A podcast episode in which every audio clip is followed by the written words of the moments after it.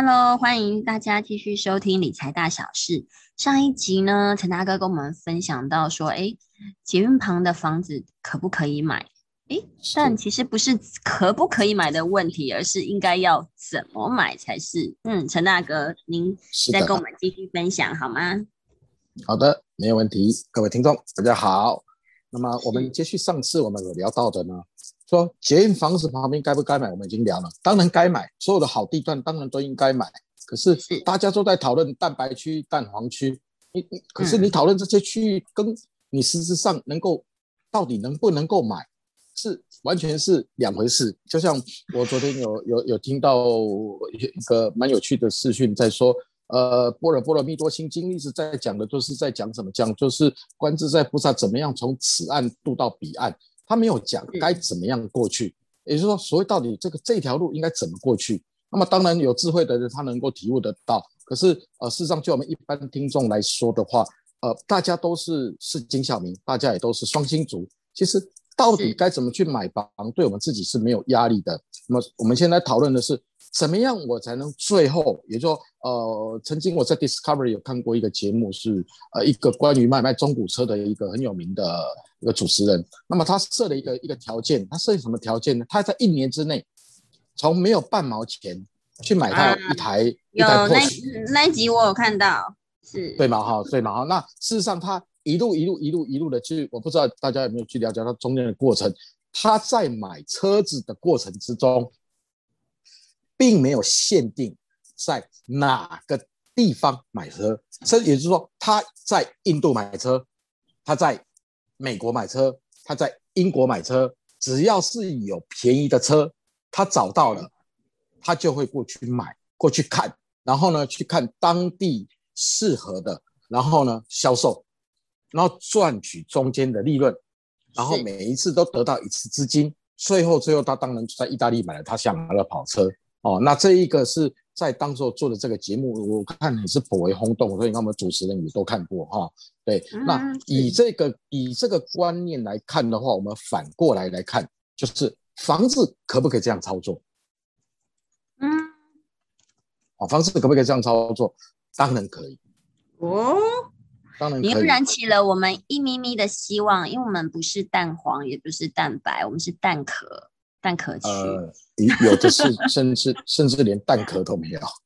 哎，是，对，好，对吗？好的，连蛋壳都没有。那呃，我们到底该怎么样从蛋壳一路进入到蛋黄？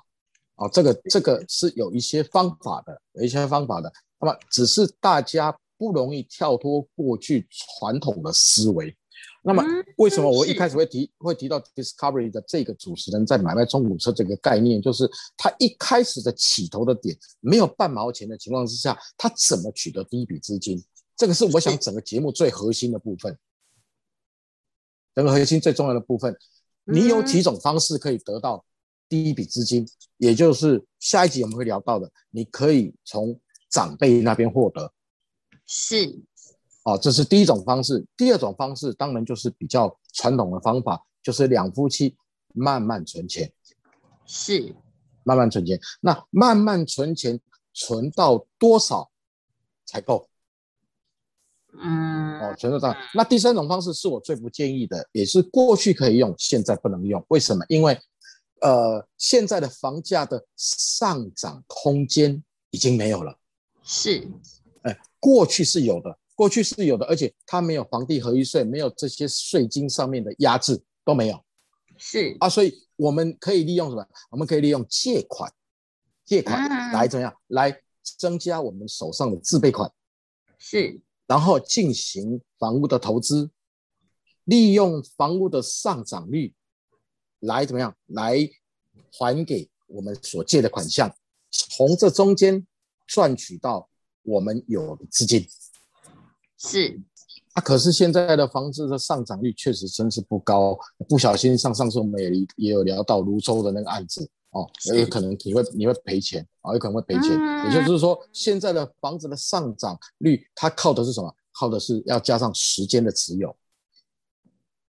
嗯，那时间的持有，那时间的持有，持有多久？我刚刚讲，两到五年就不等，二到五年不等。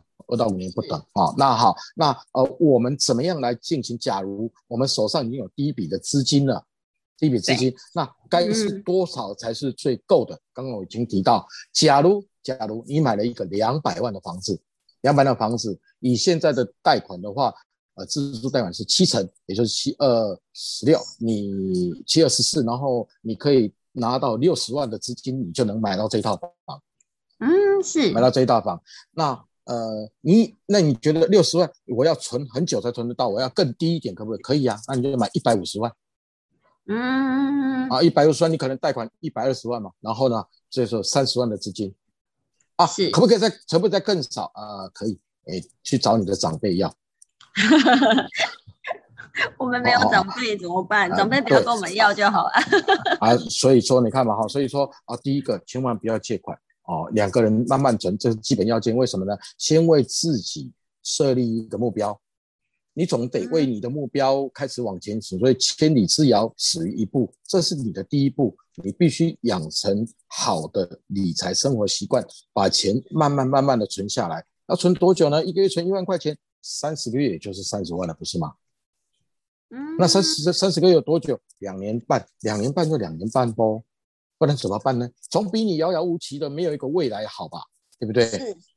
好，那你说好了，我真的存到这三十万，我哪里找得到一百五十万的房子？那我反而要反问的一件事情是：你为什么会找不到一百五十万的房子？这一百五十万呢？只有凶凶宅，呃，法拍屋，是这样子吗？是真的是这样子吗？呃，搞不好你在。花东一百五十万可以买一个豪宅，但是卖不掉啊，那个地方啊，那那有有趣的来了，为什么会卖不掉呢？不知道卖给谁啊？对，不知道卖给谁。那好，嗯，那如果那个区域那个区域它有机会可以卖得掉，你有去做功课，有去研究，比如说刚好那是一个部落。你可以卖给部落的人，不是吗？你你你你你可以去创造需求给他们，不是吗？是，对嘛？哈，那这个机会当然是一定是有的，一定是有的。什么什么有呢？当然，你这一百五十万，透过你的小巧思，可以让你的房屋看起来像是两百五十万。是。那什么小巧思？当然是透过一些小装潢，或者是一些小窗帘，也就你可以自己。来进行着手，来开始呃，来来想办法把自己的房屋的价值来升高。比如说，你搬到的那个社区，你替替所有的住户把整个大楼的部分全动都油漆一下，是，把大门更改一下，是，是不是你这栋你这栋房子就跟别人不同？是，对。那别人来买房子，他看了隔壁跟看了你的，他觉得你这栋比较好，自然你的机会就比较高嘛。是哦，所以有时候是用心的问题，不是说呃，你你就是两手一摊放在那边，说我就是没办法。所以有时候方法是人找的。所以我个人给的建议是，我们不妨从 Discovery 这个故事来看待。怎么说呢？就是我们先着手放眼全省所有的房子，比如说花莲、台东、基隆、五堵、八堵这些比较偏远区域的地方。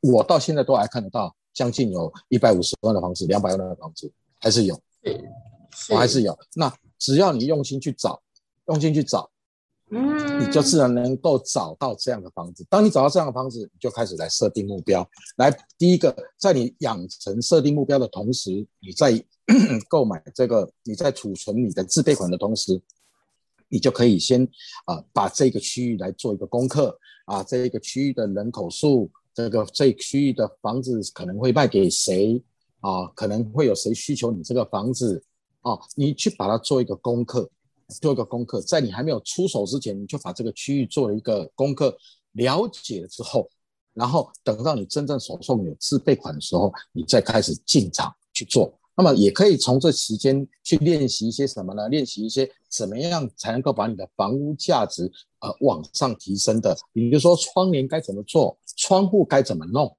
哦，该怎么弄？我相信这个部分有很多人还是不太理解的。那可以利用这个时间呢，来怎么样，来好好的来学习一下哦，变成这样子哦。这个是我个人呢呃给的建议。那么等你拥有了第一套房子之后呢，你就怎么样就可以来来进行呃第二套房子的资金的增加。比如说你买了一套呃两百万的房子，那你卖出去之后，卖出去之后可能卖了呃两百五十万，那扣掉你那些成本，其实不用缴税，你的自有资金是不是增加了五十万？再加上你前面的前面的，再加上你前面已经储存下来的七成自备款六十万加五十万，你是不是有一百一十万？也就是说，你下一个房子可以买什么？可以买三百到四百万的房子，四百到五百的房子，一步一步往前走。那如果在这个过程之中，让你刚好买到七百万、八百万的时候，已经是稍微比较靠近蛋白区的，不小心就让你的房价可能涨了一千万，你就中间赚了两百万的差价，你会有一个时间怎么样？会有一个时间可以加速，会有时间，至少你是在市场里面，你是在市场里面，但是你有机会可以加速，而不是你现在什么都没有，然后人家在加速，房价在增长，你呢只能眼睁睁的看着它。然后呢，每天问说为什么供需比失调，房价还涨？那么为什么人口下降了的呃这个这房子还涨啊？我想去讨论这些问题是没有没有意义的，应该是我们应该从第一步就开始去着手进行。只要你开始的第一步，你就会发现其实很多事情都没有这么难的。这是我来跟各位听众来分享的。是的，真的哎，其实我觉得陈大哥，你今天有让我。这个比较僵化的思维呢，有重新噔醒过来一下。哎，对呀，是是的的的确确是我们，嗯，常常是想着我们要什么，很少想着市场要什么。对，没错。那也没有呢，想到说，哎，对耶，我们可以把。呃，这个老社区去做一些油漆啊，然后呃美化这些门面，来帮我们的一些资产在做增值跟加分。是是的，没错。我觉得真的哎，真的很棒哎，这的确是很棒的一个为自己加速，好加上一个开外挂的一个概念。对对对，因为你看看你当你的意念一动的时候，其实呃整个现象就会改变。整个现象改变之后，整个磁场就会变化，境界就会不同，所以你自然就会去呃往你想要的那个方向走，这个是不变的一个道理。真的是太棒了，那我很希望之后的接下来再继续跟陈大哥讨教。更多呃啊，我们上一集有聊到说，还有一些继承啊、移转的问题。那我相信这也是非常多听众很关心的。那我们下一集再来跟大家分享。今天非常谢谢陈大哥，嗯，好的，嗯，谢谢各位听众，好，拜拜，拜拜。